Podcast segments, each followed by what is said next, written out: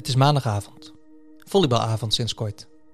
Een avondje heerlijk ontspannen in sport en met leuke mensen samen zijn. Genieten.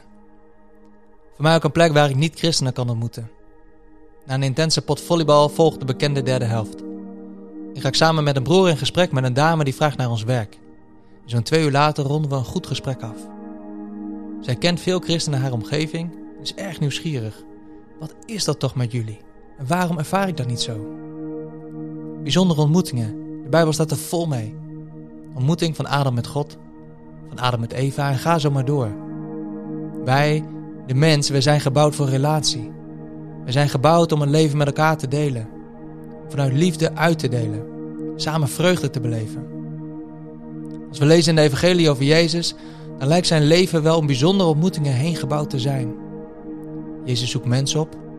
Jezus laat zich opzoeken door zoekende mensen.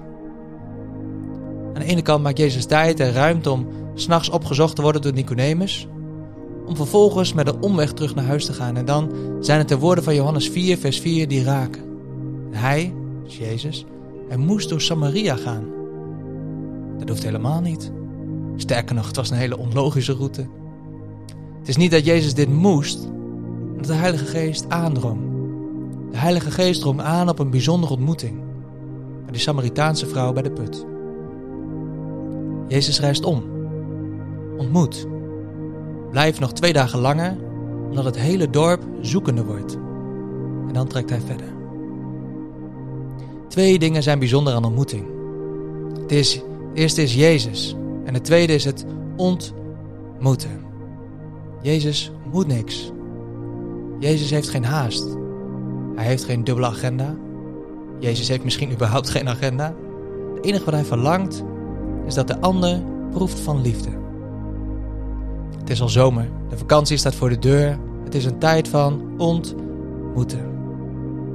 Maar is je hart ook klaar voor bijzondere ontmoetingen?